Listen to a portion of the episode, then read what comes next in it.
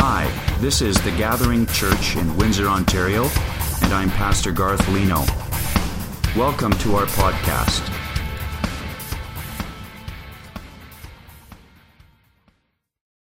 At the close of an important speech to Congress on January 6, 1941, President Franklin Roosevelt, he shared the vision, the vision of, of a country, the kind of world that he would love to see at the close of World War II, what he desired. And he envisioned four basic freedoms that he wanted to be enjoyed by all people. The first was freedom of speech. Then freedom of worship, freedom from want, and freedom from fear.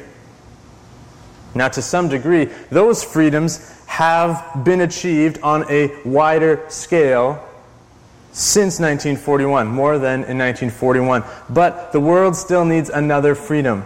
There was one he was missing a fifth freedom, the most crucial freedom, actually. We need freedom from ourselves freedom from our sinfulness, freedom from the, the tyranny of the flesh, as we're going to talk about, that, that can affect and control and pull and dominate us. And this is the kind of freedom that the gospel offers. It's the kind of freedom that comes from the Holy Spirit as He lives in us as we believe the gospel, as we respond to the gospel, the Holy Spirit of God begins to dwell in us and begin to change us, and we begin to experience this freedom. And it is this kind of freedom that the churches in Galatia had tasted. They had started this way. They heard the gospel that Paul preached. They responded in faith. The Spirit moved and began to change their lives. However, as we've heard, as we've seen, as we've been going through this series, false brothers from Jerusalem, Judaizers, they come to town and they're imposing legalistic requirements on these new Gentile Christians. They brought with them another gospel, which, as we know, is a false gospel, no gospel at all, a gospel that valued external works a gospel that actually drew people away from the grace of God, a gospel message, a false gospel message that drew people away from freedom back into slavery with Old Testament uh, rules and regulations. When we have seen Paul go to agonizing lengths to try to remind the Galatians what the true gospel is over and over and over again, to encourage these believers to stand firm in the freedom that that gospel gives. And last week we heard a passionate, a fantastic call for us as well to not submit to slavery again, to stand firm, to not let anyone cut in on us, to not let anyone hinder us as we try to run this marathon race called the Christian life. And we're going to look at our text today. We're going to see Paul continue to go in and continue to explain what this Christian freedom is. And he's going to say, all Christians, all Christians, they must live a life that's led by the Holy Spirit in order to fight against sin and in order to grow in godliness. That's, that's the recipe. It's not external law keeping, it's a life of the Holy Spirit clinging to the gospel. So if you've got your Bibles, let's turn to Galatians 5. We're going to read verse 13 to 26. And I pray that all of our hearts and our eyes, our minds would be open to learn how to live in this freedom, that we too could be led by the Spirit to overcome sin, to grow in godliness. Galatians 5, starting at verse 13, it says, For you were called to freedom, brothers. Only do not use your freedom as an opportunity for the flesh, but through love serve one another. For the whole law is fulfilled in one word You shall love your neighbor as yourself. But if you bite and devour one another, watch out that you are not consumed by one another. But I say, walk by the Spirit, and you will not gratify the desires of the flesh. For the desires of the flesh are against the Spirit, and the desires of the Spirit are against the flesh, for these are opposed to each other, to keep you from doing the things you want to do. But if you are led by the Spirit, you are not under the law. Now the works of the flesh are evident sexual immorality, impurity, sensuality, idolatry, sorcery, enmity, strife jealousy, fits of anger, rivalries, dissensions, divisions, envy, drunkenness, orgies, and things like these. I warn you, as I warned you before, that those who do such things will not inherit the kingdom of God. But the fruit of the Spirit is love, joy, peace, patience, kindness, goodness, faithfulness, gentleness, self control. Against such things there is no law. And those who belong to Christ Jesus have crucified the flesh with its passions and desires. If we live by the Spirit, let us also walk by the Spirit. Let us not become conceited, provoking one another, envying one another. Father, I just pray that as we look at your word, that your Spirit would, would work in our hearts, in our lives. As Pastor Garth has prayed, we need you. Without you, this is just kind of a vain exercise. So I pray that you would come and that you would change us. If we don't know you, that, that we would come to know you. If we do know you, that we would grow more in our faith. Pray this in Jesus' name. Amen. Amen. So once again, we have a lengthy passage that we're going to dive into. We're going to start right back at the start there, verse 13 to 15, that little uh, chunk there. And Pastor Garth actually kind of touched on this a little bit last week. This idea that our freedom from the law, our freedom from sin, doesn't mean that now we're free to just sin and live however we want. We have been set free. Jesus paid the penalty for us for every single sin, past, present, and future. That's when you're supposed to say amen. because it's really, really cool. um, but if we think that since there's grace, since there's forgiveness, since Jesus paid that for me, that now I can just indulge in sin because it's already been paid for, then we're dead wrong. We're dead wrong. One, one preacher put it this way I love this. He says, If you think God's grace to you is a license for you to sin, you don't understand God's grace at all. He says, you, you don't get grace. Or actually, maybe more importantly, he says, maybe grace never got you. If that's how you think. Because the Holy Spirit doesn't work in our lives to set us free to walk into more sin. The Holy Spirit sets us free, according to verse 13, don't use your freedom as an opportunity for the flesh, but through love serve one another. The Holy Spirit sets us free to love and serve one another. So if you're writing anything down this morning, you can write that down. Living by the Spirit equals loving and serving one another. This is what we see here. Like we've said, forgiveness and God's grace, not a license to sin. They're motivators for obedience. Just, I mean, let's just look at the cross for just a second. You, and, or maybe you can close your eyes for a second. Just think about the gospel. Just think about what Jesus has done for us. Think about what he suffered. Think about what he endured. Think about him dying, but think about him rising again. Just think and pause just, just for a second. Just think. Even just look at the cross. Just think about that.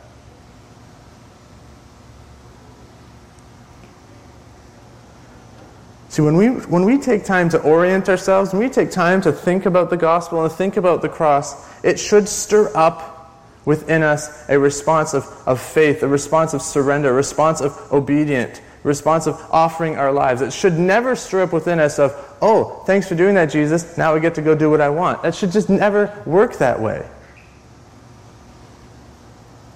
If you have your Bibles, quickly turn, uh, it's going to come up on the screen as well, but a familiar passage, Romans 12 1 and 2. It just kind of helps reinforce this again. Romans 12, 1 and 2. It says, I appeal to you, therefore, brothers, by the mercies of God, which is essentially chapters 1 to 11 of Romans, which you should just read later on today. It says, In all that God has done, all the mercy of God, what's the response? Live as you want? No. Present your bodies as a living sacrifice, holy and acceptable to God, which is your spiritual worship. Do not be conformed to this world, but be transformed by the renewal of your mind, that by testing you may discern what is the will of God, what is good and acceptable and perfect. So Paul says, don't use your freedom to indulge. Use your freedom to serve. Use your freedom to love. Jesus has loved you so much. So now, as a response, learn to love others. Jesus has served you so much. As a response, you live your life to serve others. And, and then he moves on. He says, The whole law is fulfilled, or the whole law is summed up in one word you shall love your neighbor as yourself. Well, if you think about that for just a second, if you and I truly love each other, truly love each other, even just the people in this room, if we truly love each other, we are going to fulfill the moral law of God because we're not going to lie to each other or about each other. We're not going to steal from each other if we truly love each other. We're not going to steal from one another. We're not going to envy one another. We're not going to intentionally seek to hurt each other if we really love each other. And so we will fulfill the law of God in our interactions with each other. You see, because we are called to worship God, to love people, and to use things. Use things like bikes and whatever, and t shirts. But see, this is what happens. Far too often, we use people, we love ourselves, and we worship things. And God is totally left out of the picture. It's backwards. Thankfully, though, thankfully, God is very patient, He's very gracious, and He gives us His Spirit to help us get these priorities straight. Which is really good news. Verse 15 If you bite and devour one another, watch out that you are not consumed by one another. I don't know what church services you guys have been to before. I've never gone in and had someone try to bite me. Um, I don't know if they were literally uh, chomping each other. I hope not. That would be really weird. But obviously, there's some kind of conflict going on in the churches there. We're not sure what exactly the conflict was. There's divisions, there's fighting. Maybe it was some people who were indulging in their freedoms and choosing sin, and so that was causing some conflict. Or maybe there were some people who were pushing back against the Judaizers, against their legalistic teaching, and there's conflict that way. But either way, there's conflict, there's sin, it's damaging the church. And Paul's saying this sin needs to be dealt with. And it needs to be dealt with in each individual life. If, it, if a church has a sin problem, it means that each individual, like, there's a church entity doesn't sin. Individuals in the church sin. And so we each have to uh, reconcile these sin. And Paul's solution to fighting this sin and identifying this sin comes to us in verse 16. He says, I say, walk by the Spirit, and you will not gratify the desires of the flesh. He says, walking by the Spirit helps us to fight our sin. So you can write that down again. Living by the Spirit equals fighting against our sin. Really, really simple. And I'm going to kind of break down this verse a little bit, uh, just in case there's any uh, confusion. What is flesh? What does it mean to walk by the Spirit? Questions that I had growing up as well. Just quickly, our flesh, when, when, the Bible's talking about our flesh, it's another way of saying, maybe you have a, a Bible translation that says it this way sinful nature or uh, sinful desires, sinfulness, our old self, the person who we were before we responded to the gospel, before we became a Christian. Our natural tendency, since Adam and Eve, is to rebel our natural tendency is to seek ourselves, to, to walk in pride, to, to cr- satisfy the cravings of our own desires. But when Jesus comes in and, and we believe the gospel, there now is an impartation of the Spirit of God into our lives. He regenerates us, He makes us new, gives us a new heart with new desires. And then we have this ability to walk by the Spirit.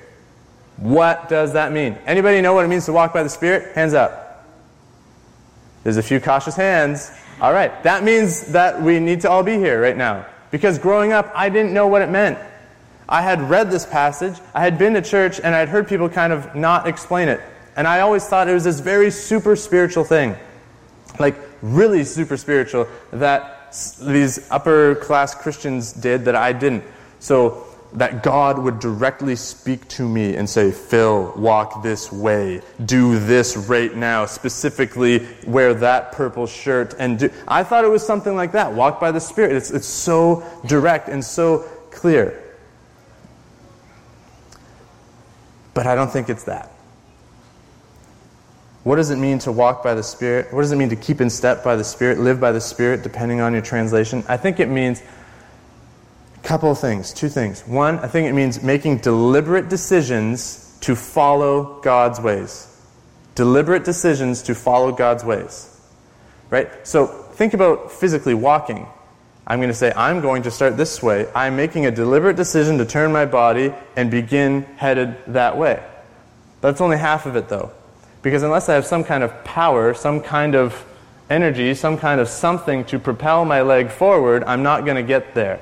But when I have some kind of power, and my brain can say, go to the piano, go to the piano, go to the piano, but unless my body kicks in and empowers me to go to the piano, I'm not going to go. So that's the second part. So we have deliberate decisions to follow God, but then also the empowerment by God's Spirit Himself to carry out those, those decisions. This is incredible. God's Spirit helps us obey God. Think about that. God's Spirit helps us to obey God. So you're not trying to do it on your own. So we intentionally seek after God, we intentionally seek His kingdom, and we receive His power along the way. So while I was prepping the sermon, I went on a walk.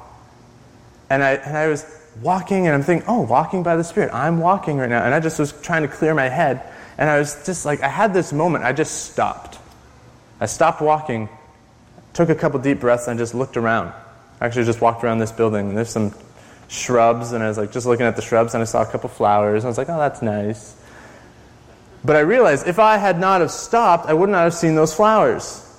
Sometimes we, we can get um, so focused on walking, so focused on a direction that, that we don't even ever stop and pause. And I do believe that learning to walk by the Spirit does mean sometimes to pause and to rest and to look around and see what God's doing. Sometimes we can get so passionate, we can get so fired up, we can get so eager, we're just, woo, and, and God's like, well, you're going actually faster than I want you to go. Slow down for just a second.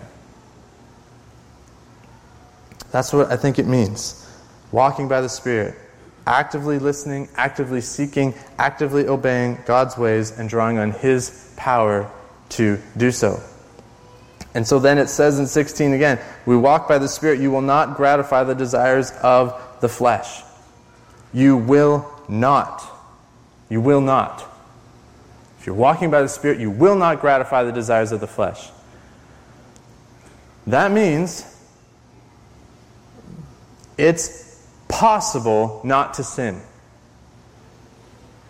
It's actually possible not to sin. I'm not, I'm not standing up here and saying, oh, you're going to be perfect and, and sinless perfection uh, this side of eternity. But the Word of God is saying that you don't have to give into sin. As a believer, you, you can choose. Because of our freedom in the gospel, because of the Holy Spirit's power in our lives, we can look at sin and say no. And we can look at righteousness and godliness and say yes, we can do that. That's what looking, uh, walking by the Spirit means. Looking at sinful desires and saying, no, no, I don't have to. Uh, 1 Corinthians 10 13, it's going to come up on, on the screen as well, I believe. It says this No temptation has overtaken you that is not common to man. God is faithful, and he will not let you be tempted beyond your ability. But with the temptation, he will also provide the way of escape, that you may be able to endure it. we can say no to sin.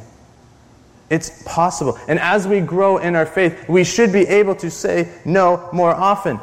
We can look at a temptation, we can look at a sinful situation and say, No, I don't have to do that anymore. That's the old me.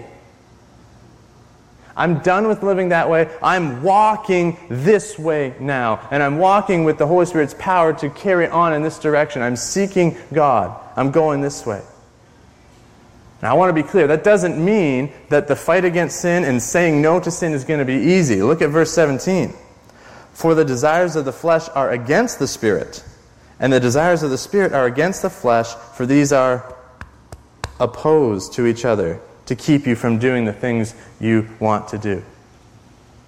There is a constant battle in all Christians every day to live either according to the flesh, the sinful nature, the old ways, or according to the Spirit, the new nature, the new ways. Newsflash this is the Christian life. It is a battle. It's a fierce battle, but it's normal.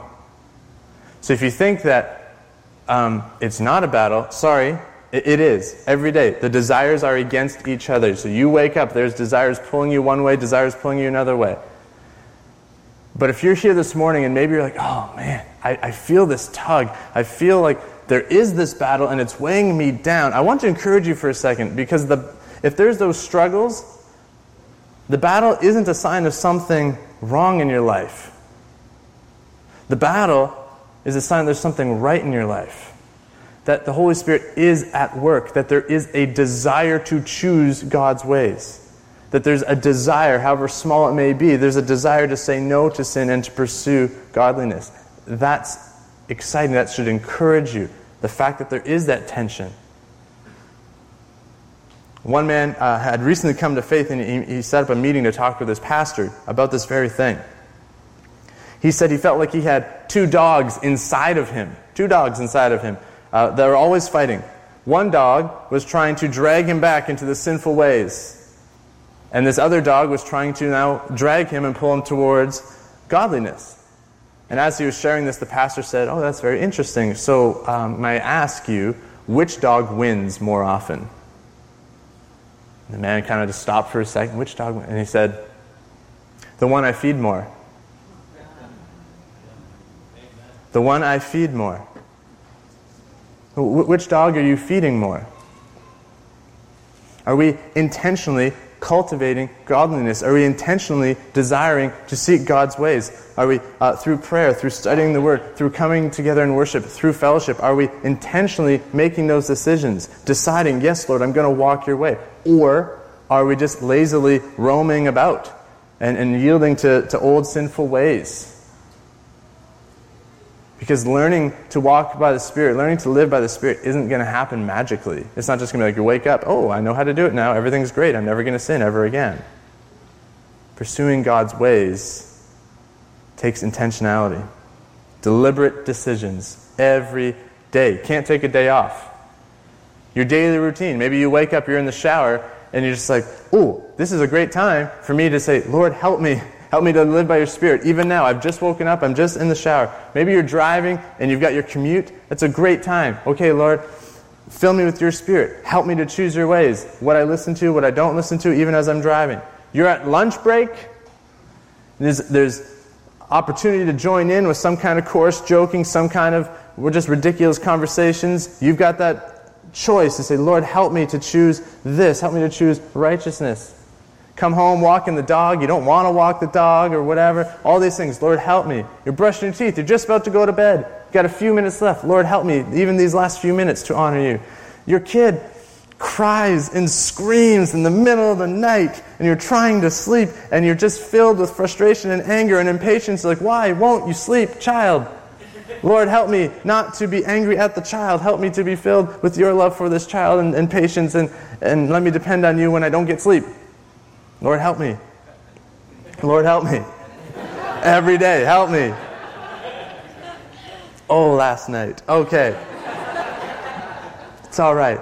As we, as we move along in the text here, we see these tangible examples of sinful living versus the godly living. The list, right? Sexual morality, impurity, sensuality, idolatry, sorcery, enmity, strife, jealousy, fits of anger, goes on and on and on. A whole bunch of really nasty things. And then we get to verse 22, the fruit of the Spirit, which you probably heard as a verse growing up. The fruit of the Spirit love, joy, peace, patience, kindness, goodness, faithfulness, gentleness, self control.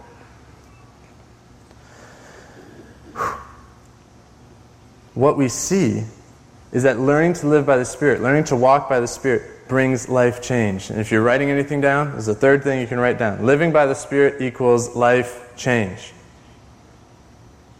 There's, the, this section of, of verses present a stark contrast in lifestyles. They describe what a changed life through faith in the gospel looks like what it looks like for someone to learn to be led by the Spirit. I'm not going to do these things anymore, and now I'm starting to pursue, pursue these things. They're growing in me, they're happening.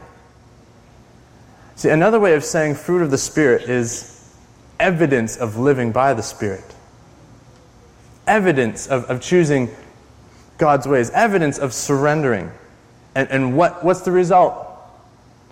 Radical life change. Look at those lists again. Even today, tonight, go, before you go to bed. Wow, look at the sinful list. Look at the fruit of the Spirit. They're so different. Because God is in the business of changing lives. Christians should look more and more like God and, and, and His characteristics and His character and qualities and should look less and less like the rest of the world. That, that's what should happen. I mean, you look at what living by the, the, the Spirit does. From enmity, you have love.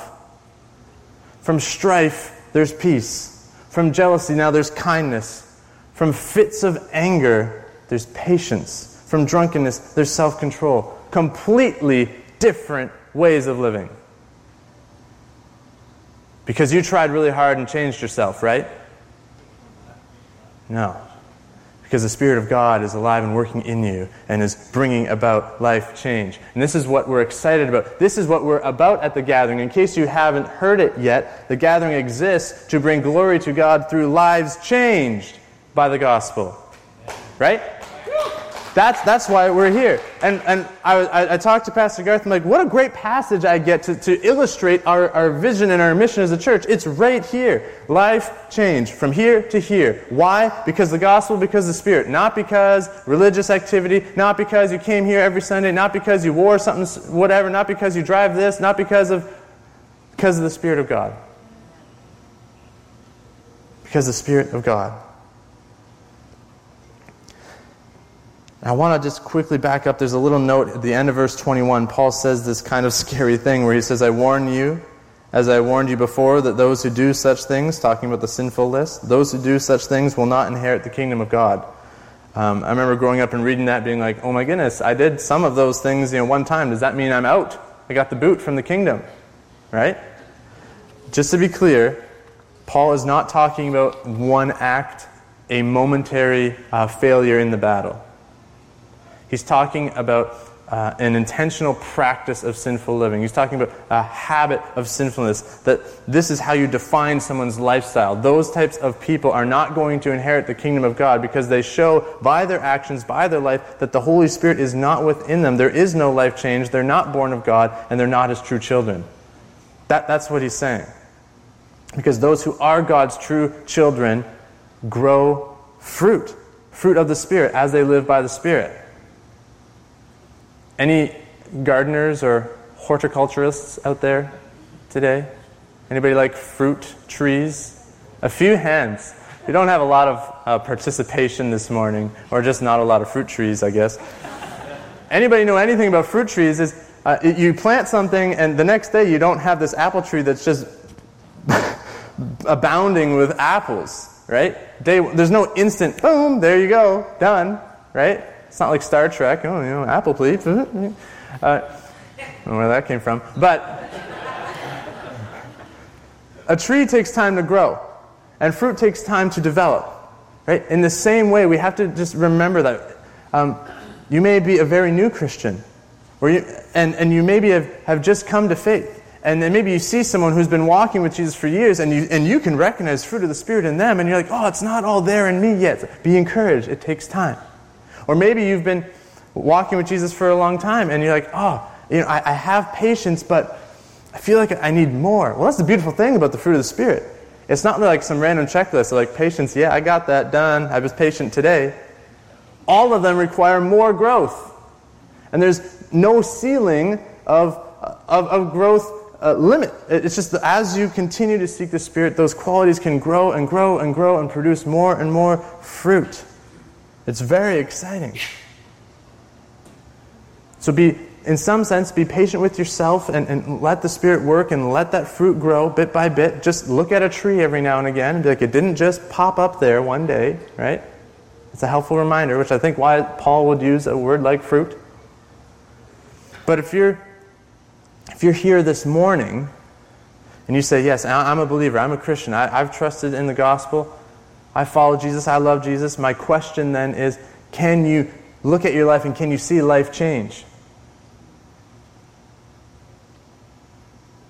Can you see that growth at all? Uh, the last six months, the last year, the last two years, five years, ten years? It, it, is, there, is there fruit growing? Is, is there an increase in kindness, an increase in gentleness, an increase in peace, all these things. Can, can you look at those and say, man, yes or no? Is, is, my, is my life marked by verses 22 and 23, fruit of the Spirit? Or is my life marked more by verse 19 to 21, these lists of sinful things?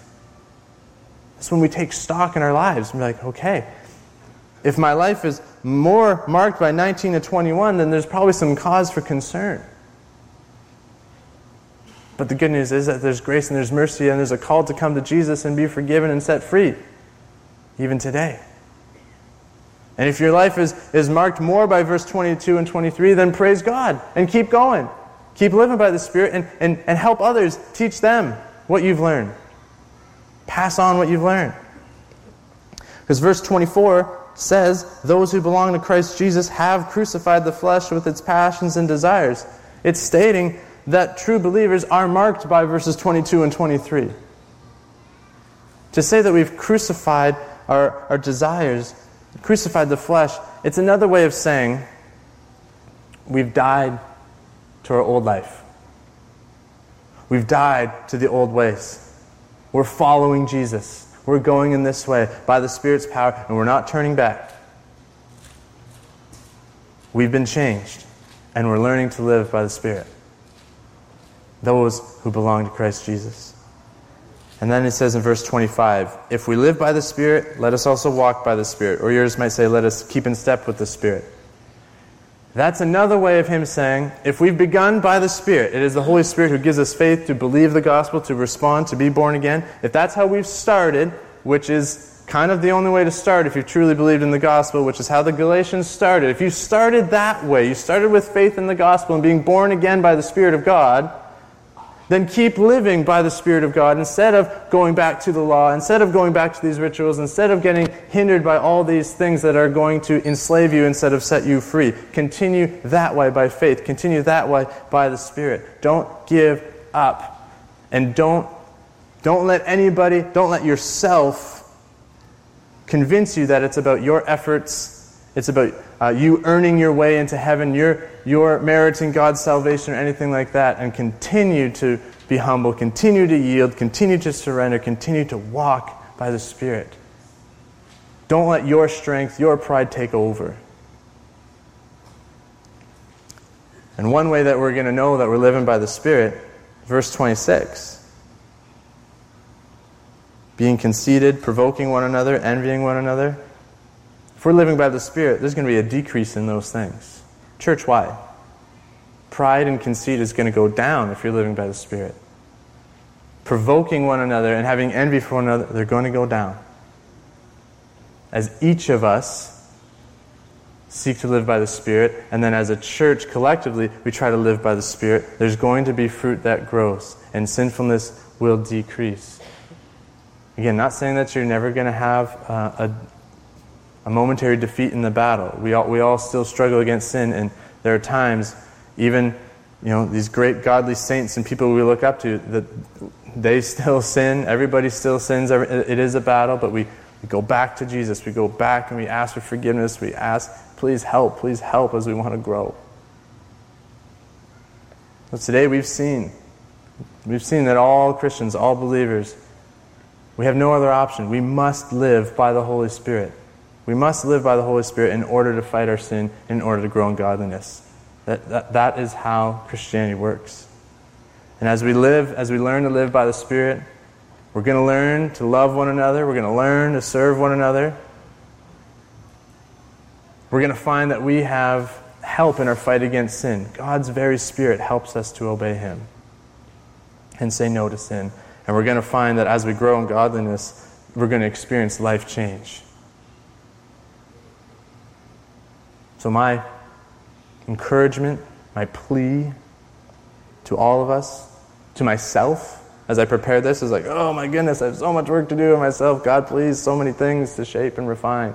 All of us, so many things that we can grow in. But let's, let's seek this intentionally together, individually and together. Intentionally choosing God's ways instead of our own. Instead of our own. Let's pursue the fruit of the Spirit. And let's never stop giving God glory as the fruit grows, right? We exist to give glory to God through lives changed by, by the gospel of Jesus. So when life change happens, let's continue to give God the glory for it because He's the one who does the change in the first place. Let's pray together. Father, it's, it's exciting to read your word and to, to see that you are about changing lives. That it's possible for us to grow in godliness. It's possible for us to say no to sin more often. That it's your will that your Spirit would come and dwell in us and, and change us and make us more like you. And I pray that this morning your Spirit would be working, that be motivating us to, to follow you more closely. Lord, I pray against any, any thoughts, even right now, about I've got to I've got to work this all up in my own strength, and I've got to strive to do this all on my own, and I've got to please God by doing this, this, this. I pray, God, that your Spirit would come and, and teach us your grace and show us that this, these fruit grow from your power, that we do have a role to play. We do have to intentionally make these decisions, but it's you that, that grows the fruit in our lives. I pray for our church that we would be a, a church that's marked by the fruit of the Spirit. Always growing, always increasing. Praise in Jesus' name. Amen.